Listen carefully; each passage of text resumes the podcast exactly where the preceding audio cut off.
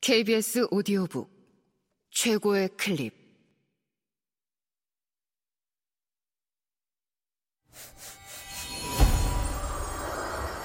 KBS 오디오북.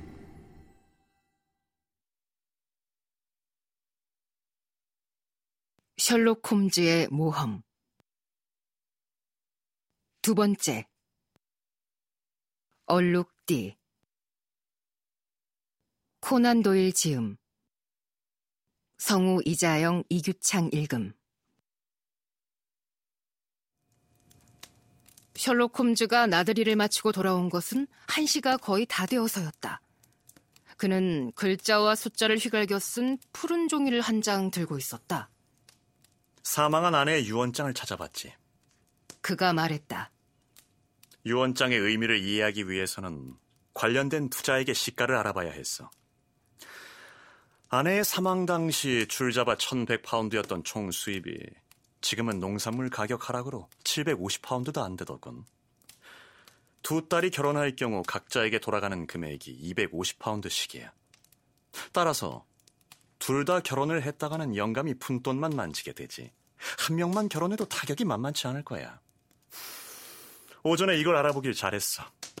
그가 한사코 결혼을 막아야 할 강력한 동기가 있었다는 게 입증되었으니까.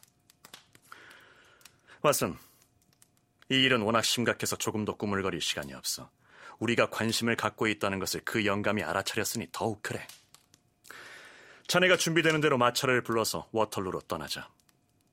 그런데 자네 권총을 가져갔으면 좋겠어. 쇠 부지깽이를 엿가락 주무르듯 하는 신사들과 한판 붙는 데는 엘리 넘버 2가 제격이지. 거기에 칫솔만 보태서 가져가면 될 거야.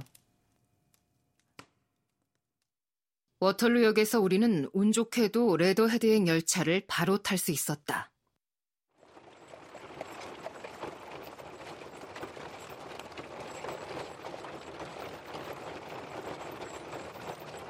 레더헤드에 내려서는 역전 객점에서 경마차를 타고 아름다운 서리주의 시골길을 7, 8km쯤 달렸다.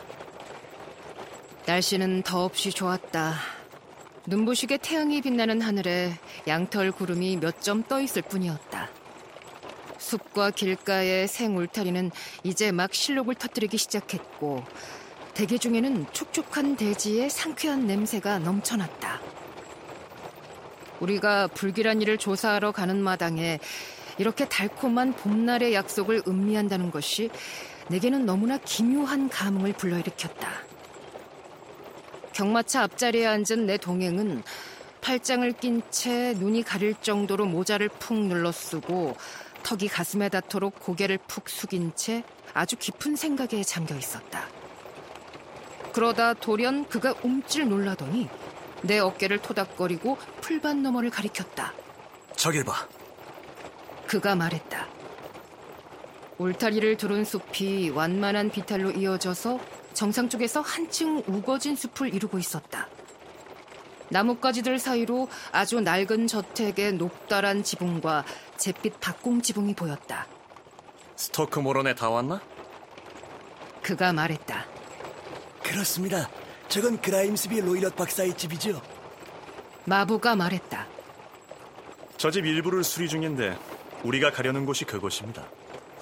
홈즈가 말했다. 마을은 저깁니다. 마부가 왼쪽 멀찍이 옹기종기 모인 지붕을 가리키며 말했다. 마을이 아니라 저 집에 가려고 하신다면 저 울타리 계단을 넘어서 들길을 좀 걷는 게 더 빠를 겁니다. 저기 숙녀가 걸어오고 있는 곳으로요. 저 숙녀는 스토너 양 같군. 홈즈가 손으로 눈에 차양을 치고 바라보며 말했다. 그래요. 그런 게 낫겠군요. 마차에서 내린 우리는 요금을 냈다. 경마차는 덜컹거리며 레더헤드로 돌아갔다.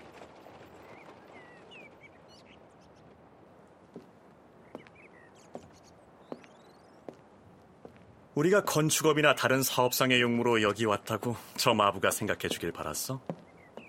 홈즈가 울타리 계단을 올라가며 말했다.